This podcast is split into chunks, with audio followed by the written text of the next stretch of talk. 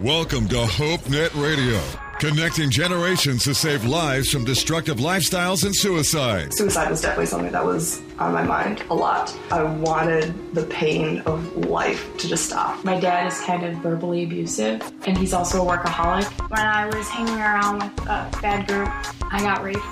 I was angry with God for the longest time. A couple weeks ago, my cousin hung himself. I really need to get closer to God. I just slipped so far. It's HopeNet Radio. You can talk with a live spiritual coach anytime at HopeNet360.com. Now, here are the hosts of HopeNet Radio, Jeff and Dave. That's right, it's HopeNet Radio. Jeff, DW, Kyle, and Todd with you guys tonight. Welcome to the show, you guys. It's good to be with you another week. It's good to be here. It is good to be here. And tonight we have our special guest, Kristen Jane Anderson, in studio with us tonight. And uh, we're excited to have you with us on the show again, Kristen. It's good to see you. Thank you. It's awesome to be back. And we do have another special guest. Mike Ott is with us. He's a youth pastor in the Green Bay area. And so I also want to welcome him to the show tonight. Welcome, Mike. Thank you. It's great to be here. All right. So tonight you can get on the conversation with us. Email us anytime on the show at hope at hopenet360.com or on Facebook and Twitter at hopenet360 and also on our brand new Conversations Saves Lives blog at csl.hopenet360.com. And there you can send us anonymous messages, ask us questions that maybe you don't feel comfortable asking other people and you just kind of want a perspective on different topics. And you can also submit your story too. If there's something that we're talking about tonight that kind of just kind of says hey i've got a story there. We would love to hear it from you. So get connected csl.hopenet360.com tonight. Also our website hopenet360.com is where it's all at and you can find those links there. So guys tonight on the show we've been talking about uh, if those who reach could touch the idea is we're reaching for a lot of things in life. Every single one of us has goals. We've got some kind of desire in our heart that we're reaching for something, but it's it, it just seems like so often the things that we reach for sometimes feel like they're really way out of our grasp. Dave, have you ever had a time where you felt like there was just something you're reaching for and it's just it, it's just out of reach? Like all the time. I mean, really, when you think about it, look at our nation. Um, people know what to do so many times and they might have everything in place to do it, but it doesn't happen. For example, you know, even on a national scale, we, we know that it's not good to be in debt. We know how to get out of debt by not spending more than we make, but we can't get out of debt. It, it's like we don't have any traction for some reason. We, we know the process, we know what we're supposed to do, but for some reason we're not going anywhere. And, and I think that describes, you know, me as a young believer – know, I'm in church and I'm I'm singing the songs and I'm standing up and sitting down and doing all the right stuff, but all of a sudden I'm not going anywhere. Uh, there's a quick story. Uh, one time I, I heat my house with wood, which is a good winter to be doing that uh, this winter. And and one time I was out in the woods with this truck. It was a truck we got from Army Surplus, and I was told there's no way you could ever get this thing stuck. And so I was out there, and you probably know where we're going with this one and and it was all muddy. And I filled this thing. I found this old oak tree, you know, and I filled it with oak. And and this thing was a beast, and it was heavy. And I tried to get out of there, and I buried all four of those tires. Man, it, it was just resting on the on the on the frame, and the tires weren't doing anything. I was so mad. I wasn't going to unload it either because that's a lot of work. So I, I ran home two miles, and I grabbed another truck, our plow truck, with a chain, and I drove back out there. I'm all by myself now because I'm so stubborn and I have all the power I need. I have all everything I need. I hook the chain up and I bury that truck. Now I got two of them buried. and I am just sitting there disgusted now. I am so mad at the world. You know, I don't know why. I'm the one making all the mistakes, but I'm mad at the world. And um, all of a sudden I hear this sound behind me. And this guy comes up with this monster four wheel drive truck. He was just playing in the woods. He is throwing mud everywhere. The tires are about as tall as I am. And he's got a grin from ear to ear when he sees me.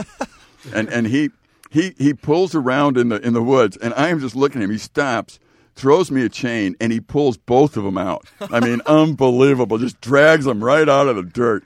And I thought, I need that truck. You know, I, I didn't need that truck. I needed more sense. You know, I mean, the vehicles I had were not made really to do what I was doing with them, and I was so stubborn. I wasn't going to get help. I, I wasn't going to. I was going to get those stupid things out myself. I wouldn't unload you know, the thing that was causing the problem was that huge load of oak. And I said, I'm not unloading that. I'm going to keep it in there and still get out. I really, there's so many principles in that story. I needed to reach out to somebody to get help. I needed to to look and assess things differently because the reason I wasn't getting traction was I was sitting in mud, and and I was too heavy. And I mean, it, it's the way it was. And uh, if I would have unloaded that truck, I could have pulled it out right away. I, I just didn't want to take things out of my truck in order to get it so that I could move it. I wanted to leave everything the same, and yet I wanted a different result. And that's like beating your head on a rock, hoping you don't get a headache. You know, I mean, th- that just doesn't work. So I think that's how we are a lot of times in, in our Christian life. It's not that we don't have the fuel or the vehicle or, or even a good cause to get wood. It's just that we're not going anywhere. And, and some of us need to, you know, start looking for that outsider, a, a way to get better traction. Maybe we got to unload some things in our life. Does that make sense, Jeff? Oh yeah, it makes absolute sense. And Kristen, last week we had a chance to sit down and talk with someone who worked in the human trafficking industry um, for a number of years, and so it, it was kind of this idea that you know last week we weren't even reaching in the right direction. And I think this week, as we move forward, there's there are some things that we've made some changes in our life, but as time has gone on here, it's like we're reaching, and it seems like we're reaching in the right direction. But have you ever felt like you're reaching in the right direction, but you're still not you're still not going anywhere. There's something that you feel like is just kind of pulling you back. Yeah, I know, especially as I was dealing with my depression and trying to get help, trying to get better, trying to get out of that.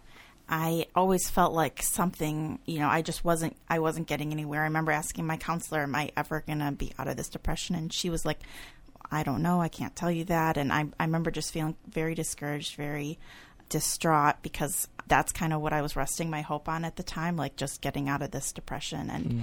and the more sometimes I tried, it felt like I went backwards sometimes because I wasn't doing the right things and mm. wasn't reaching in the right places for the right help you shared your story back in November on our show, and so those who have not heard Kristen's story, you can go back and listen to the entire thing back in November uh, about her book. She she's written a book called Life in Spite of Me, and uh, maybe just give a, a, short glimpse of your story with us. Sure, I um, grew up about an hour north of Chicago. I had a great family.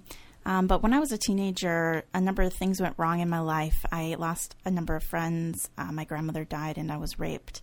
And that took a huge toll on me. I really had no idea what to do or where to turn or how to get any sort of help. And I didn't know how to ask for help and humble myself in that way or anything. I spiraled down into a very deep and scary depression. I was skipping classes, I was skipping school, I was physically getting sick every day. So it was mm. really bad. And I ended up attempting suicide by laying on train tracks near my parents' home about 14 years ago and I never thought I would live. Um, the doctors and train engineers and everybody says I should not have lived, um, but I did. I lost both of my legs as a result of my attempt.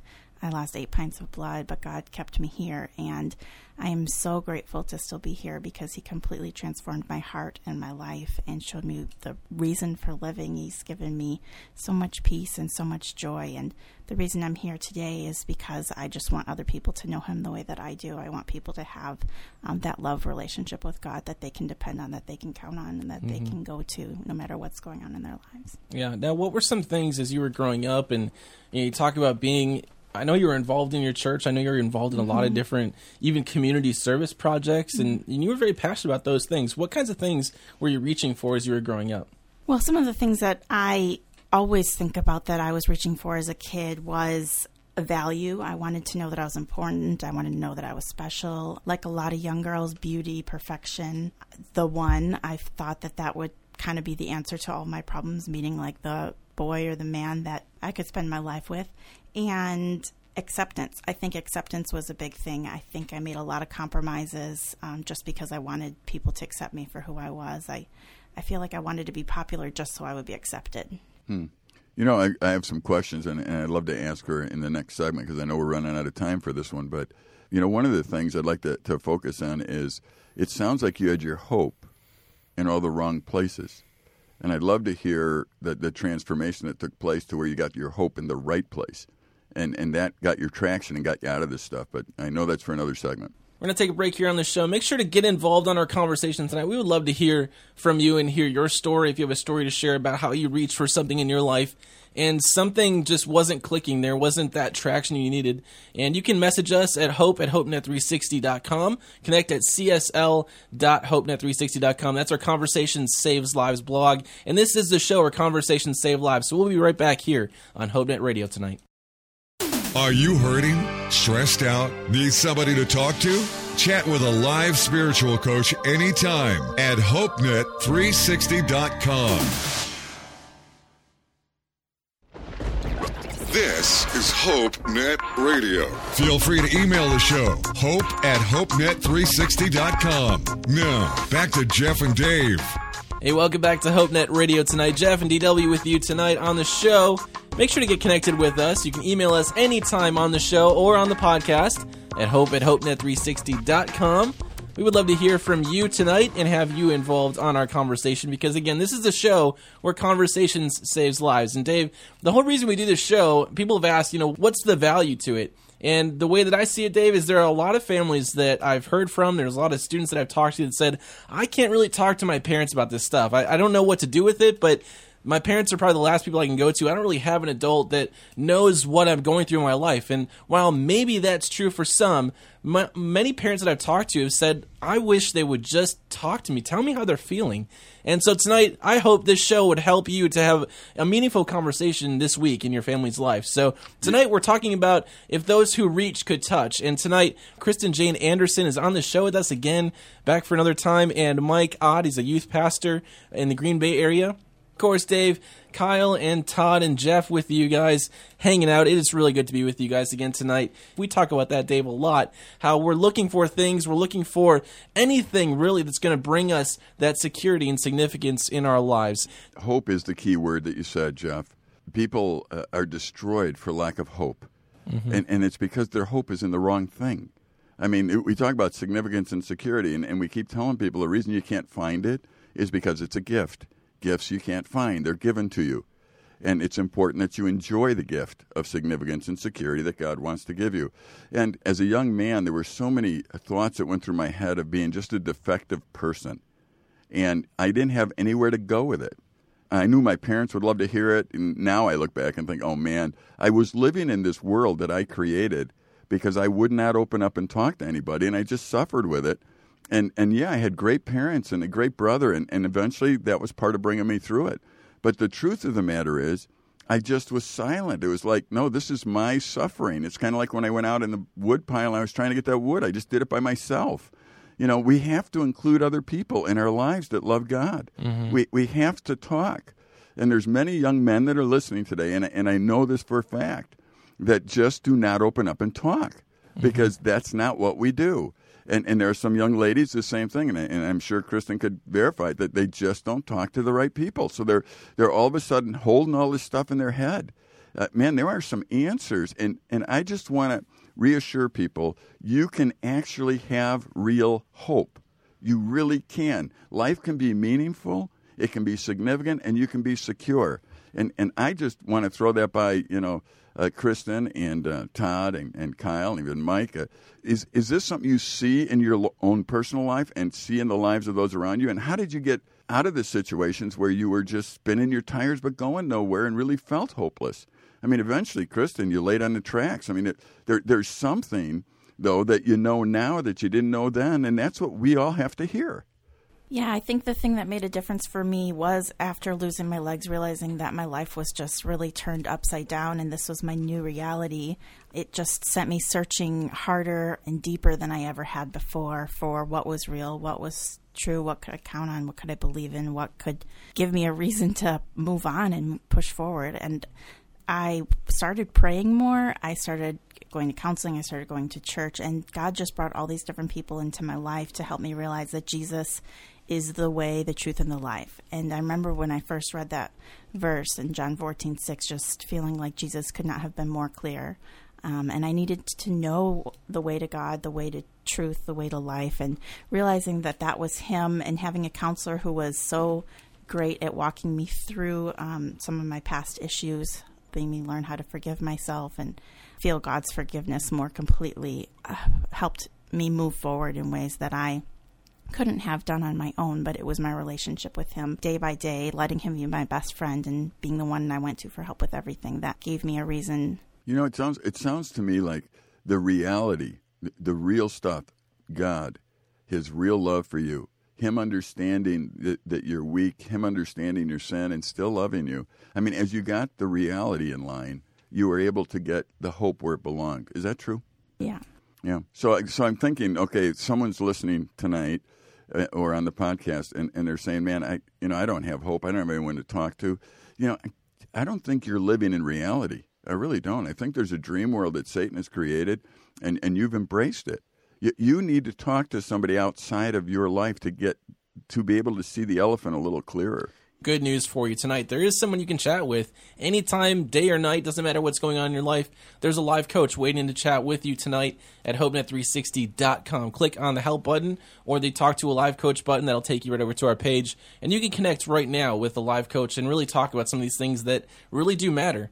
For me in my life, just looking at my life, one of the greatest assets in my life are the people in my life that'll point me back to Christ and kind of give me reason because there's times in my life where I think all rationale is out the door and I'm not thinking straight. And when you have people in your life that can point you in the right direction, that's huge because you there are going to be times when you're not thinking straight. There are going to be times where reason is not your reasoning isn't logical. But when you have people in your life that love and care about you and love the Lord as well, they're going to point you in that in the right direction. And I think that's extremely important. Well, Kyle, what, what, what? I'm a young person, and I hear you go, "Yeah, that's right," but I got nobody in my life. I am all alone. Hey, what do I do? Uh, find one. I, I look. What? Just walk on the street and say, "Hey, you." Uh, that's I've been blessed because I've been sought after more. So Right. I mean, I, I don't know exactly how to answer that question. Okay. Well, I, I, uh, what do you think, Jeff? I mean, somebody is saying that that's nice advice. I'm all alone. I have no one to chase. Or, or, or Mike, you're a youth pastor. What do you tell a kid that says that? Well, yeah, I mean, there's times in life where storms just come upon us. Uh, I call them storms. Uh, there's been many times in my life where things go wrong. Um, I think it goes wrong for every person out there. You know, uh, people people get divorced, uh, family members. Uh, there's death in the family. Uh, there's things that go wrong, and the storms upon us, and we're just like we, we're sitting there drowning. And uh, a lot of times there doesn't seem like there's those people that are right there for us. Um, you know, I was reading this morning uh, out of Psalms 121 that God doesn't sleep. And uh, it, it caught my attention this morning because I was like, you know what? God never takes a nap while I'm sitting there drowning in my storm. And uh, though I didn't see people around me during that storm, uh, I look back a lot of times going through things and realize God sends the right people at the right time. Uh, we might be sitting in Starbucks and a person just comes up and starts talking to us. Maybe it's a kid at school uh, that just sits down at the lunch table, starts talking. God sends people in our life. Um, and I think that's an important thing that I called on this morning is the fact that God doesn't sleep. Even though we might not see Him at work during our storms, He's there for us. young people are reaching out for help. They're just reaching out in ways that we don't always realize, maybe as adults or even as the way that teenagers look at life. They're looking at what's going to bring them satisfaction and meaning and purpose and all this stuff. And it's it's oftentimes it's really a, a me thing. It's it's about me. And this is something that I've had mentors that have showed me that have helped to bring me to the realization is that I'm not here for me and myself. I'm here for other people. And when I began to look out at other people, I began to see other people who were really hurting and really were like going through some stuff and they were testing to see who they could trust. And, and oftentimes I would just go and ask questions, you know, like, how are you doing? What's going on in your life? And, and just kind of let them spill and talk. And oftentimes that's what teenagers will do. They go to their friends and they try to bounce off ideas. And obviously they have stuff they want to share, but they're not going to be comfortable sharing if they know they can't trust that person. So we did talk about trust a lot in the last few weeks. Um, but that is always a key in, in relationships. You got to be able to trust them. Absolutely. You know, one of the one of the resistances in our lives, we think we're alone, and because of that, we we do desperate things because we weren't made to be alone. And what's interesting is that some people are. If you're listening today and you don't have a relationship with God, you are alone at times. And you don't need to be because he doesn't want you to be. And and you need to be able to come to God and say, God, I want to be in your family. And you do that through allowing God to pay the price for your sin and the separation through Jesus Christ. And if you're listening and you're on that, that tonight, we invite you to contact HopeNet360.com and talk to a live coach. Say, man, I want to be in God's family. Help me, help me understand how to do that. Because that's the start. Some people feel alone because they are alone. And we need to stop that. And, and then on a human level, I, as an older guy, those that are younger, I need to seek those who are younger. And those who are younger that love God, they need to seek older people to be in their lives as mentors. And, and I'm telling you, it will pay great dividends. Get connected with us on the show. Email us your thoughts at hope at hopenet360.com. We're going to take a break here on the show. We'll be back here on HopeNet Radio.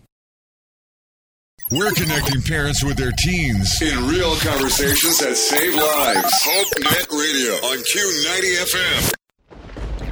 This is HopeNet Radio. Connect with us on Facebook and Twitter. Hashtag HNR. Now, back to Jeff and Dave. Welcome back to HopeNet Radio. Glad that you've joined us tonight on the show. Get connected anytime. Visit our Facebook page if you want to get connected on the show tonight. We're at HopeNet360 on Facebook and Twitter. That's where it's at. Our website, HopeNet360.com. And of course, if you want to email us, you can do that. Hope at HopeNet360.com. That's hope, as in I need hope at HopeNet360.com. So tonight on the show, Jeff DW, Kyle Todd are with us tonight. And also some very special guests in studio tonight. Kristen Anderson is back with us again, and Mike Ott, youth pastor in Green Bay. Guys, we we in our in our last part of our conversation, we're talking about hope and how we find hope, and again, we're talking about you know how we reach for things in our life. We we come across and we try to find things that will bring satisfaction, they'll bring meaning and purpose in our life, and so we spend a lot of energy in search and in pursuit of these things. And Kristen, you have an incredible story of how there were things that I, I think you believed you were reaching in the right direction for a lot of things in your life. I mean, you know, you've you've shared you struggle with a lot of things, you know, finding significance in whether it's a relationship or it's just in making compromises to fit in with the right crowd. But I think a lot of times, you know, we get in ourself that we're not good enough or we're not we're not doing anything right, and that's a lie in itself too. Being an absolutist, where you're saying I'm not doing anything right. I'm sure you'd say there's things that you were doing right in your life it was just a matter of reaching and, and getting towards the things that you found now that really mattered. And your experience, you were talking about in our last show that we had with you in November, the things you were going through were so painful. They they weren't getting resolved. They weren't fixing themselves, and it was like you know, this isn't really worth it for me. Well, one of the things, a huge thing that I learned was, I, mean, I always kind of thought that like if I didn't want to live my life, I didn't have to. Mm. And through that experience and through surviving, I realized that suicide wasn't a choice. Um, that God alone gives and takes life, and that if I was here, I was here for a reason. There's things I was supposed to do here, and that there's things that God planned in advance for me to do. My life wasn't just something that I could throw away, it wasn't somebody else could throw away. No matter how many things were done wrong to me or how hurt I was, um, there was a, still a reason for me to be here, and there was a lot to live for. And I just couldn't see past my pain. I couldn't see past myself to realize those things. There, nobody, you know, was telling me even those things. Mm-hmm. I remember asking my mom, like, "How do you do it?" Because she seemed to have a pretty good life and always be happy, and she just told me, "You do it." And she said now that she didn't realize how much God was carrying her. Mm. She thought that she was just kind of pulling it together, but He was really carrying her. And knowing that as a young, you know, teenage girl would have been huge for me to mm-hmm. just to know that I could lean into him and that I could count on him and seek him for help um, in the daily situations I was going through. So that was a big thing that I learned also. That's exactly what we're talking about. If those who reach could touch, your mom loved you, mm-hmm. and your mom was going through something, but the communication didn't quite touch. I mean, it didn't make it for some reason. Yeah. And and that's what we're trying to encourage people to make sure that that you know that that makes it. If those who reach, she was reaching, you were reaching, but your hands weren't touching. In in in, in essence, and and we need to get better at that. Parents need to get better. Kids, you need to get better because when we reach out and touch each other and actually make it and actually touch, it can make all the difference in the world. Yeah, I completely agree. I always tell people to keep reaching for help until they get it. Don't ever give up. Mm-hmm. And for parents, just be aware to the fact that your kids are definitely looking for answers. They're l- looking to the point of life and why they're here and why they're special and why their life matters. So this is a really easy segue to, to talk about. I mean, your ministry, your organization, reaching you. Well, the title is something I just think that God gave to me as I was praying, but it, it has a lot to do with. Um, I felt like if I was a person, you know, I obviously was, but I, I kind of put myself back in my own shoes before I attempted suicide. I wanted a title that would reach people and and know that like this wasn't just for somebody else; it was for me. So reaching you, um, making it more personal, more individual um, is where that title came from, if that makes any sense. But yeah. I, I really started the ministry to reach people who were hurting, hopeless, lost, suicidal, and depressed. Mm-hmm. And I, yeah. I, I did that because those are the people that I can relate to the most, and the people that I um, think I can minister the most. Yeah, I was uh, I was thinking on the aspect. A lot of times uh, we go through our problems, our storms, and uh, we think we're the only ones going through it. And uh, I've talked with uh, a lot of teenagers over the years, and a lot of times they uh, just focus on the fact that it's me going through the storm, and uh, uh, a lot of times they don't realize that there are a lot of people out there that uh, are going through the same things they're going through. I was reading uh, also this morning um, in uh, John, Jesus was just basically saying that we will go through trials in our life. Uh, he, he, doesn't promise uh, if we come to him that everything will be peachy, everything will be good. Uh, but he does promise that he'll be with us when we go through those trials. It's just a reoccurring thought that, you know, what you're going through as a person, there are other people that are going through the same thing. And uh, there's people that have overcome it, there's people that are going through it, there's people that you can encourage uh, down the road as you go through your storms and you learn things from it. Yeah, you know, years ago there was a young man who used to work here at camp, and he was just a phenomenal worker and uh, he was in charge of our dish crew actually and did an exceptional job. He, he as he got older, he was the guy that uh, grew up in a Christian home. He memorized all the verses he was supposed to. I mean, got every award he should. You know, the Sunday school back then used to give you awards, and his jacket was full of stuff. And he went to school and he became a uh, to become a nurse actually, and in the process, he uh, started to live out a little bit of his fantasy in the homosexual world, and uh, he contracted AIDS and from that, the, the one person he called was my dad. And if you know me or my family, we're very conservative. It's interesting that he would call my dad. But he understood that my dad was somebody he could talk to. Because no matter how conservative you are, sin is sin and it's going to hurt you, and we want to be there to help you when you need it. And he, and he talked to him, and he was really upset because they wouldn't let him in churches at that time. This is when AIDS just really started uh, getting uh, publicity. And uh, my dad told him, Well, you plan on coming back and running our dish room this summer, please and, and it was the only time he ever got told that that there was hope in that sense. Well, he never made it because he died before he um, was ever able to come back.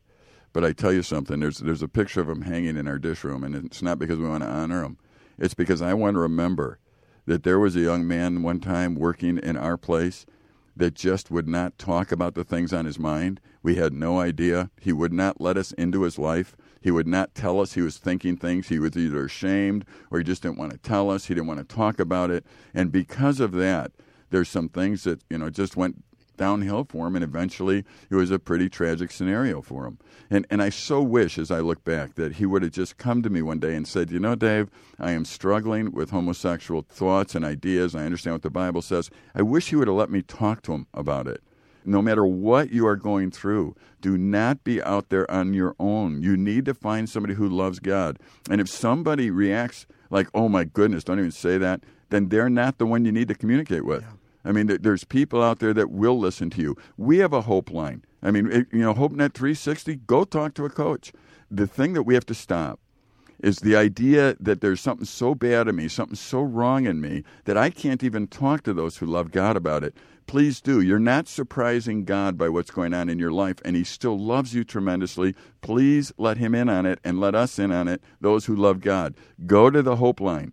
Go to hopenet360.com, talk to a live coach, and get the dialogue started. And if you can't find somebody, uh, contact us at hopenet360.com, and we, and we will help you find somebody. But don't go it alone. As Christians, people in the church, if if we have godly wisdom, we really do have to do a better job at listening. I've I've experienced it in my own life. I've talked to people and And the thing that sometimes does set me back from you know talking to an adult when I was a kid was you know a lot of times you, the the parent or the adult wanted to solve the problem. They wanted to give you the right answer and and how to fix it. And I can tell you sometimes I mean that that does help, but I think more often it's just if our, if we're just willing to listen.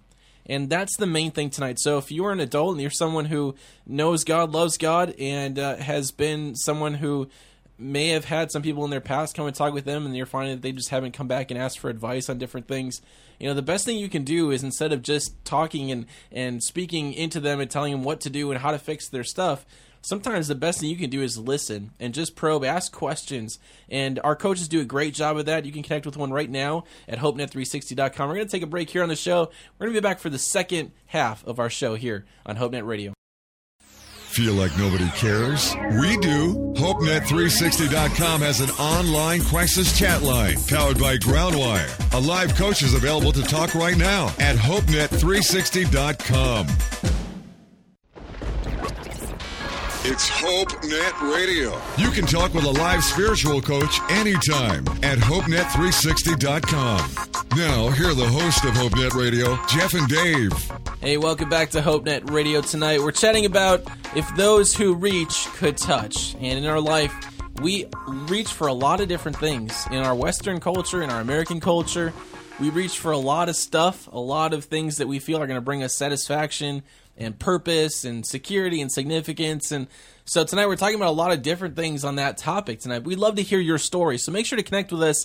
You can email us at hope at hopenet360.com. And if you've missed the first half of the show, make sure to go back and subscribe to our podcast. You can find details on that at hopenet360.com. All of our shows are there under the radio and topics tab and you can listen to every single show. You can also hear our interview with Kristen Jane Anderson back in November that tells her story and a little bit more about her book. And so you might want to go and check that out. HopeNet360.com is where it's at. So tonight, Jeff, DW, Kyle, and Todd and our special guest, Kristen Jane Anderson, as well as Michael Ott. He is here from the Green Bay area, youth pastor in the area, and we're glad that you guys are here with us on the show. Todd, you had some really interesting thoughts. I remember a couple weeks ago you said this quote, and it hasn't left my head. I've just tried to wrap my head around the significance, really, of God doesn't waste anything. Does that sound familiar to you? Yeah, yeah. God doesn't waste anything in our lives.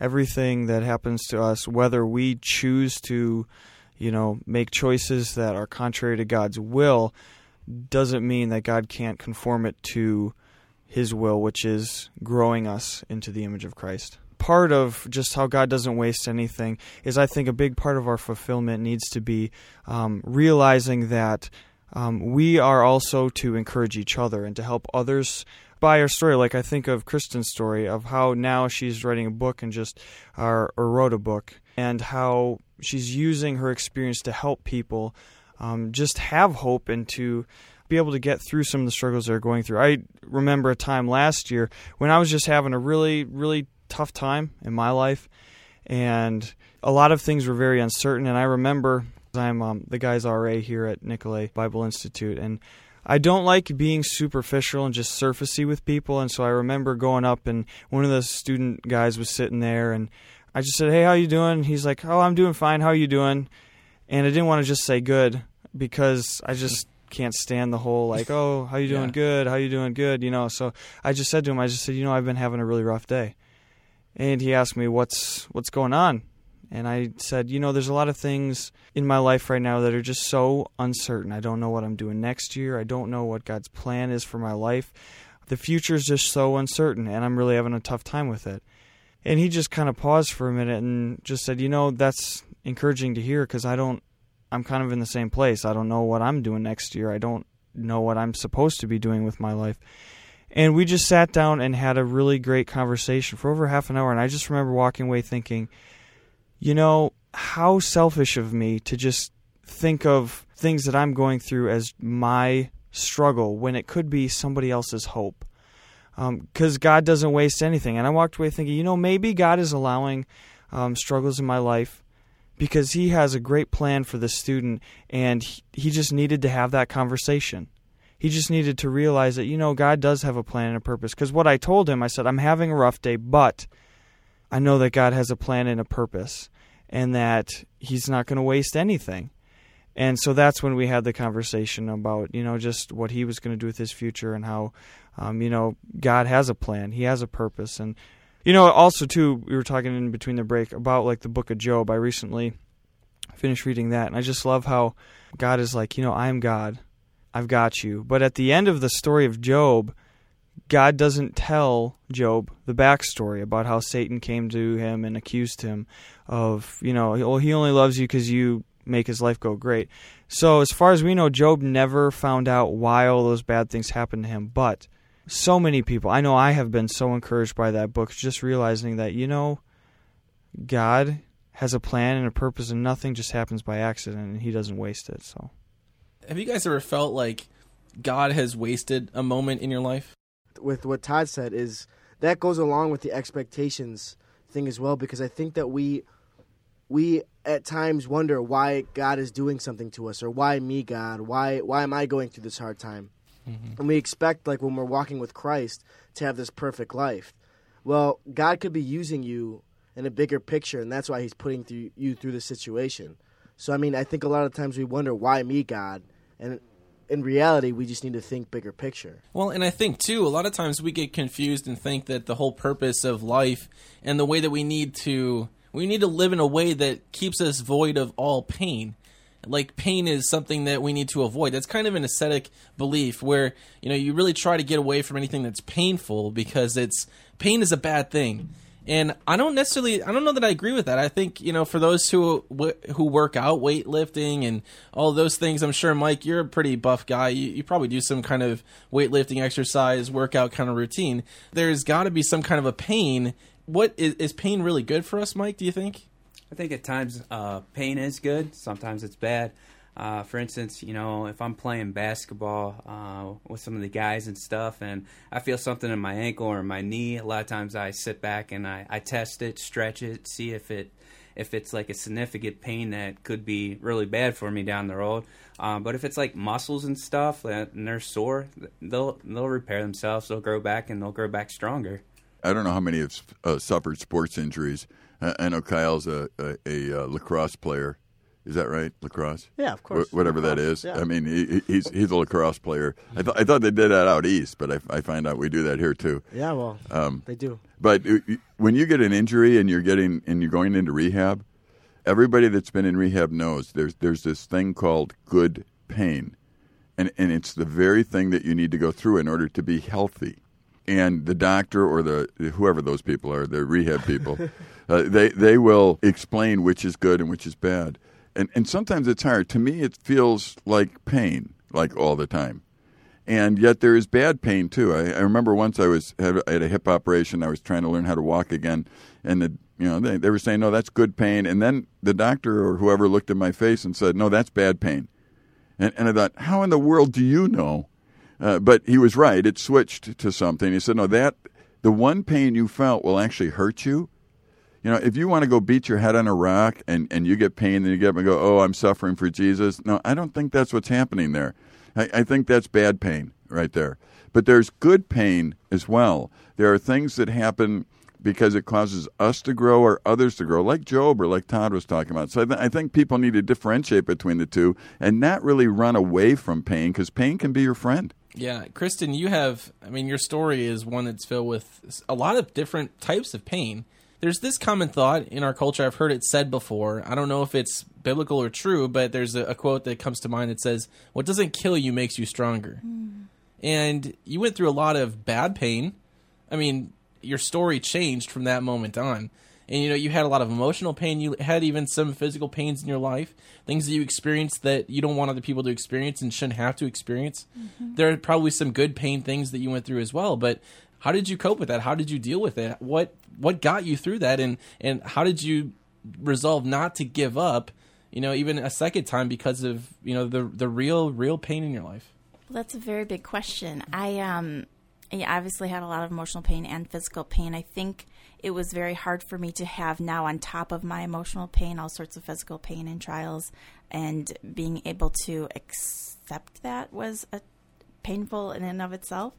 I was given a book by somebody called Where is God When It Hurts by Philip Yancey. Mm-hmm. And that was a huge blessing in my life because I was going through a surgery. Um, they were trying to lengthen a bone in one of my legs, and I was in a hospital bed for eight months, and I was in a lot of pain. And I Mhm. just, I just didn't understand why it had to be so hard, why it had to be so painful. And this book helped me understand how God was using my pain to help me reach for Him, to help me see Him, to help me um, grow in my relationship with Him, to see His faithfulness, to feel His comfort, to e- even just to know when something was wrong, to realize that pain could be a blessing and a gift in that way. And there's stories in the Bible, people who had leprosy who didn't couldn't feel pain, and how they were hurt worse because they didn't have this warning sign. And I just think about that in Mm. terms of my life as a teenager. I was feeling pain, and that was like a warning sign of, of the the things that I was doing and the choices that I was making, the things that I was trusting in. And if I would have just taken those warning signs seriously and sought help on a Mm. professional level, and most importantly from God, I think I would have found um, everything I was looking for. Yeah, well, we're going to have to pick up this conversation when we come back again. Make sure to connect with us. If you need to chat with a live coach right now, if there's something that's painful that's going on in your life and you need to talk to somebody, now is a great time to do that. You can go to hopenet360.com, click on the Talk to a Live Coach button. Chat with a live coach now. You're not alone, and this is the show where conversations save lives. We'll be back here on HopeNet Radio. If you're going through something tonight, a live coach is waiting to talk to you at HopeNet360.com. This is HopeNet Radio. Feel free to email the show, hope at HopeNet360.com. Now, back to Jeff and Dave. Welcome back to HopeNet Radio. Jeff, DW, Kyle, Todd, Kristen Jane Anderson is back with us on the show. Michael Ott, who's a youth pastor in the area, and we're excited that you've joined us on the show. Make sure to go back and catch the whole show if you've missed any part of it tonight, or if you want to share this with your friend, we would love for you to do that. Go to hopenet360.com, and there you can find the links to subscribe to our podcast, to listen to all the past episodes, and to catch all of Kristen's story back in November. That's all there and more at hopenet360.com. So, Dave, we were talking about how pain in our life is it's really an indicator of something. Kristen's been there. She has such an amazing story. Again, grab that show later on tonight, listen to our podcast and check out her story. But uh, incredible things that we can go through and actually live through, and how God actually will use pain to bring us to a point of either discovering him, finding out who he is, you know, getting us to change. I think there's a pain that we oftentimes think we need to avoid pain in our life, but the reality is I think sometimes the pain that we've experienced in our life does help us to get to where we need to be. So, uh, Dave, help us understand Yeah. more of this pain concept. You know, I, I think that in our culture, we are so dependent upon our medical system that basically treats things, and then we, we start doing the same thing. For example, if I go into the doctor and I say I have a headache, he basically says, well, take ibuprofen or aspirin or something like that. But very seldom does he ask, well, let's figure out why you have the headache. Pain that we have in our life, we, we can have a choice what to do with it. We can just dull it, we, we can just make it so it doesn't hurt as bad, or we can figure out why it's there. And, and as Todd talked about earlier, sometimes the pain in our life is going to be there for a good reason, for Job or the story Todd gave us or something, or uh, and, and sometimes uh, it, it's because we've done something we shouldn't, and it's an indicator to stop. Because you know, if I put my hand on a hot burner, I'm I'm going to have pain, and it's like don't do that. Uh, so the pain is an indicator there. One of the things that scares me, though, is that if people um, have so much pain in their life and they give up hope and they keep trying to just minimize the pain, eventually they, they just go numb. They just pretend it doesn't exist anymore and they don't respond to it. Uh, pain needs to be responded to. The numbness is something we're not created to do. I've had several operations in hospitals, and I think they were in hospitals. I was sleeping, but, but in the, in the process of being operated on, I always found it uh, very humiliating to be operated on. I mean, they they end up just taking like all your clothes off, and you're laying there, and it's cold, and I don't even know what they're talking about after a while because you're out of it. And you know, the only way I, I dealt with it when I'm in the hospital is just go numb. I just go numb, like whatever, do whatever you want. I want to get out of here. The thing is, that's a coping mechanism. POWs, uh, prisoners of war, have told me that that's how they got through their experience. They just had to go numb because they just needed to endure it. Well, you know what? God didn't make us to endure life. He made us to live life, and He wants us to live it abundantly. So, so we're missing out something on, there. So, I, I think if if you are one listening and you have gone numb, in other words, you, you just accept the pain and you just try and dull it, uh, maybe you should try listening to it and see why it came. And, and maybe use it for something to either correct an action, which we can do, or, or to actually see how it's making you a better person. But, but to go numb is not good. God didn't make you that way. Nobody should just endure life. It isn't for just coping. We, we need to have life and have it more abundantly. Does that make sense? Yeah, I think it makes sense. I actually have this picture on my phone that I recently posted on Facebook that I kind of want to share. It it says, "When life is sweet, say thank you and celebrate, and when life is bitter, say thank you and grow." And I think it's a huge stepping stone to get to the point in your life when you realize that you can grow through the painful things that happen in your life, and that that is really one of the purposes that God allows these painful things to happen in our lives. So I have that mm-hmm. on my phone just to encourage myself when I'm going through hard times. Yeah, I think that's a great saying. I, I, I really do. I think that's something. Again, pain is there for a reason. Let's find it and not just dull it. looking over some of the thoughts about you know the aspects of touch. You know, I've worked with a lot of teenagers and stuff, and uh, I was sharing uh, on break a little bit about a story of a teenager. Uh, there's a second generation uh, Chinese kid. And uh, in the Chinese culture and the Asian culture, a lot of times touch is um, not something that is uh, there for um, their culture. And uh, here I got this kid who's living in America uh, that sees other uh, teenagers getting hugged on and loved. And uh, it was really hard for him to cope. He's a 13 year old trying to just figure out things. And uh, sometimes in my life, you know, I, as I was thinking, you know, or even reflecting in my life, you know, my dad worked six days a week and uh, I didn't see him a lot, and I found ways to try to uh, create an environment. In fact, um, I was probably a little chubby kid as a middle schooler, and I picked up cross country and uh, track because my dad was a runner. Um, and, that was a lot of pain, to be honest with you. I ended up running cross country and track in uh, high school and stuff, and you know it led into college, and I ran some ultra marathons and basically beat up my body. But that aspect was just to build a relationship with my dad. You know, every time I go back home to visit him in Pennsylvania, that hug is probably something that I look forward to every time I go back because I, you know, I long for that connection with him, and he was a great dad and everything but I was trying to earn his respect and earn uh, his attention, and I found ways to do it, and that you know was a positive thing to do was go run, and uh, it was something that I built a connection with him. We talk about it all the time, but I look back as that was a way for me to express myself as I try to figure out as a teenager uh, my family, and you know, touch is a big thing. You know, Mhm. I look forward to that hug every time I go home. Let me ask you this question, Mike. The young man that you were talking about who saw others get hugged, but he wasn't hugged, it- was he in pain over that? Yeah, you could see a lot of times when you look into somebody's eyes, you can see it affects them. Um, you see um, other kids being hugged and stuff, and you sit back and he did not understand. Like if he, you know, grew up back home uh, where his family uh, originated from, um, everybody else does that exact same thing. But being in a different place, different culture, different um, circumstances, yeah, it, it made him an outsider. Made him Yeah. a little different. Well, here's the deal, though. I bet you that he did not talk to you about that. You saw it in him, right? Yeah, you you know based you on saw the, the eyes. Yep.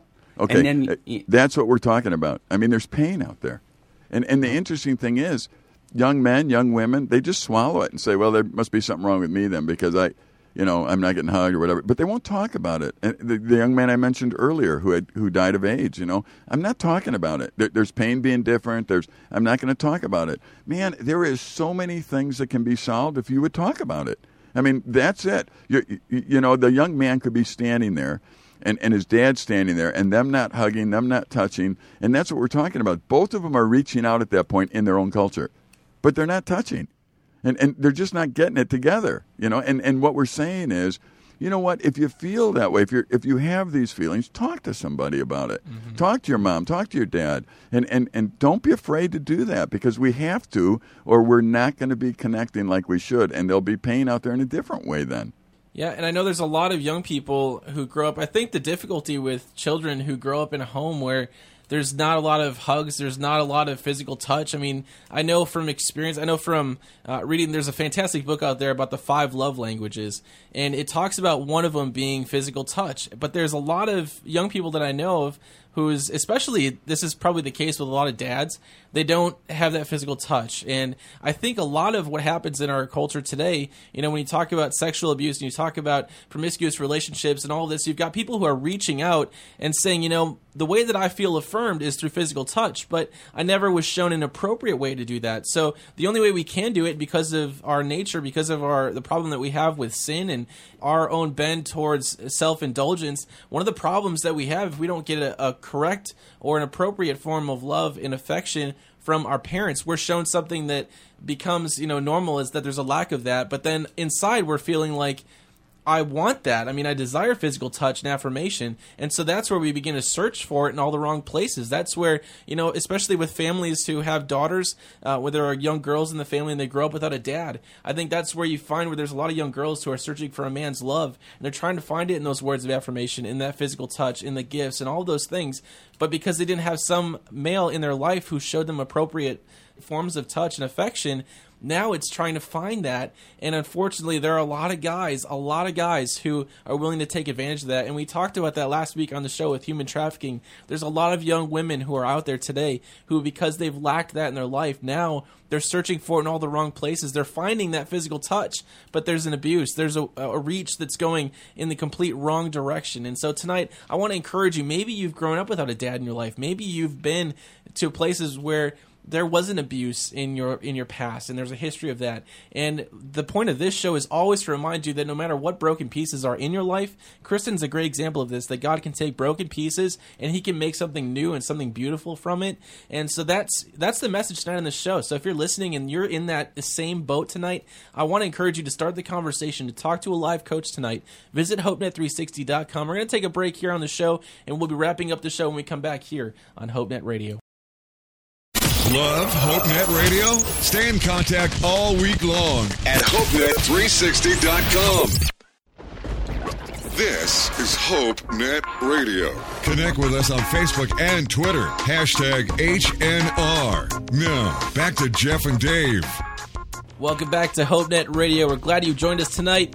We're wrapping up the show, but of course, we still have some time for your comments and your emails. You can email us anytime you want on podcast or live during the show. Email us at hope at hopenet360.com or get on Facebook or Twitter right now. Go and like our page, HopeNet360. Message us there. Share on our wall, whatever you want to do. Mention us. We'd love to hear from you tonight. And also visit our community on Tumblr at csl.hopenet360.com. There you can submit a question anonymously anonymously. You can share your story with us. We would love to hear your story and maybe give you some perspective on things. You can ask us anything you want to, and, and we may cover it on the show. We may not. We'll just respond to you either way. So uh, tonight we're wrapping up the show with Kristen Jane Anderson, Jeff, and DW with you.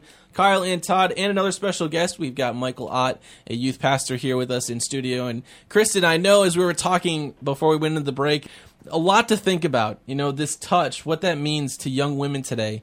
As you were a young girl growing up, was your dad someone who gave hugs and, and showed affirmation and affection, or?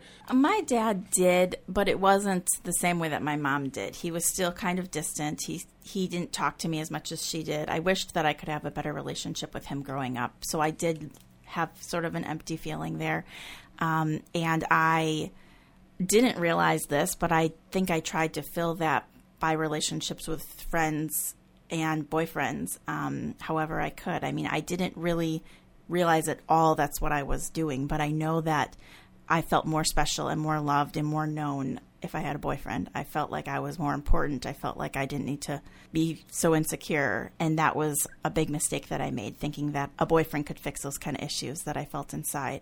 And it was really just a band aid, it was a temporary solution to a deeper problem that I really needed to find the real answer to. You know, I just have a theory on, on, on that. I, the idea that you know, moms give birth to children, and boy, they're connected. They are just connected. So, you know, my wife is connected to my kids like unbelievable. I did not give birth to them. I know I, I have no idea what that feels mm-hmm. like. I have no idea what it is to be one with them.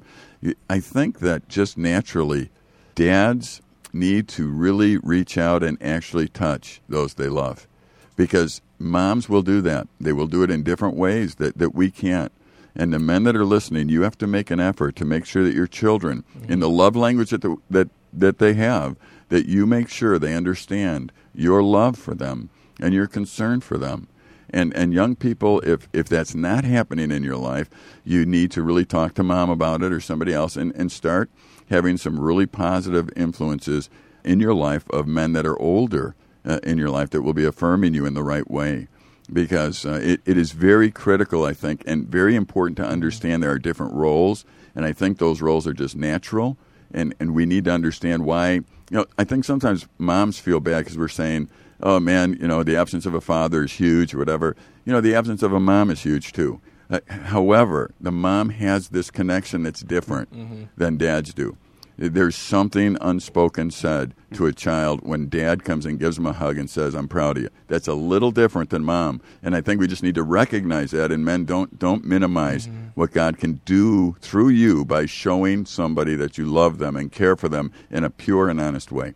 You know, it's it's interesting. I have another theory as well. It could kind of mess with some of your theology and that, or maybe it just fits in there. But the Bible talks about these things called generational curses, and I think one of the difficult things when I look at that and I think, are there, you know, when the Israelites were living in, and the Bible talks about these generational curses, you know, you kind of think of like, you know, maybe some kind of vexes. You think of like witchcraft when you think of curses, um, kind of stuff. But as I look in today's culture, and I think about the lack of dads in a lot of teenagers' lives, children's lives, you know, the whole fatherhood. Um, I know there's some movements on bringing fatherhood back to the forefront and actually talk about this, but I think there are a lot of generational curses that have to do with appropriate touch and appropriate affection from fathers and being fathers who are not afraid of this stigma that now comes associated. Because i think when you talk about touch and you talk about you know fathers reaching out touching their children all of a sudden you think inappropriate. You think of abuse. You think like you know sexual abuse these kinds of things like all the news stories that you hear the headlines it's always about inappropriate touch it's about inappropriate relationships it's about sexual misconduct all of these things.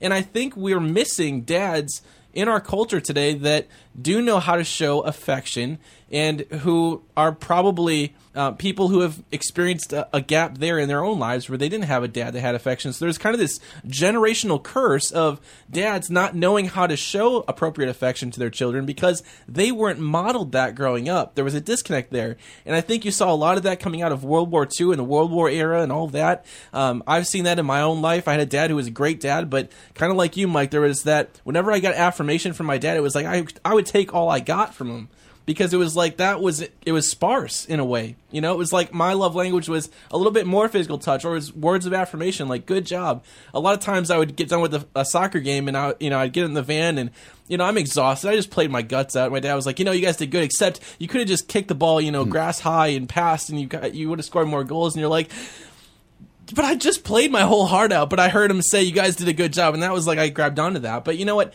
I don't know. Does that does that make sense? Is is this a generational curse thing, or is this just something that's just more of like a lack of fatherhood? What do you guys think? No, I, I think you're right, Jeff. I, I honestly think that there are generational curses or sins, and uh, and the, I'm a product of a man who broke the generational sins. He he did because his whole life, his before him were alcoholics who beat their kids and that kind of thing. And I never even saw my dad get violent, and and he went the other way. Christ is the answer. He can change things.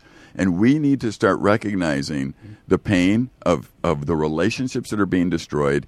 And we as men need to step up to the table and say, I am going to learn how to relate better. And I usually tell men, if you don't know how to relate better, go ask your wife and just sit there and be quiet for a minute because they probably know.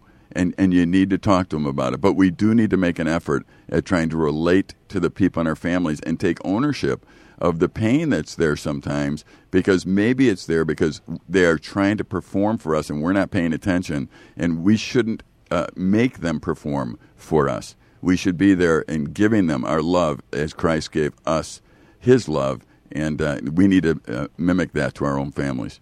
Yeah, I think it's very valid on the aspect that uh, dad in your life is very important. There's a lot of a lot of teenagers that you know don't have that, you know, and I understand that. And uh, a lot of times I remember hearing that girls look for love in the wrong places because dad wasn't in their life. I think it goes for the male generation too, the the sons and the daughters. Uh, we might cope with it different, but we're looking for that leadership. We're looking for that that man in our life to to lead us. And as a as a guy, we look for somebody to teach us what does it mean to be a man. How should I act? And and sadly, a lot of us grow up and we don't have that, and so we spend a long time trying to define exactly what that should look like.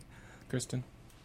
You know, I was just thinking a lot about um, the physical touch thing and the positive touch, and how even if we didn't have an earthly father who loved us and understood us or listened to us or cared for us the way that we would have liked, um, or we would still like, we definitely always have a heavenly father who loves us and cares for us and reaches out every time that we need it. He's always there. And I love how there's different stories in the Bible that can encourage us. There was one woman who needed to be healed. She was really struggling in her life. And as Jesus was going from healing one young man to a young girl, she reached out and touched him. And she wasn't going to let anything get in her way. She was going to make sure she got the healing and the help from Jesus that she needed. So I just want to encourage everyone listening, no matter how they're feeling, no matter what kind of father or mother they've had to reach out to him because he is where their help is, that he is where their hope is, he is where everything they're looking for is. I'm just enjoying what Kristen just said because Jesus said, if you seek me, you'll find me.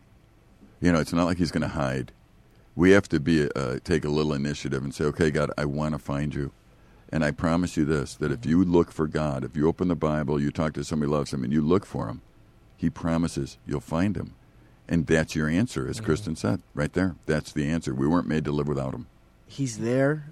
He loves you. He cares about you. And he's someone that you will always be able to depend on. And that can't be said about anybody else in this world.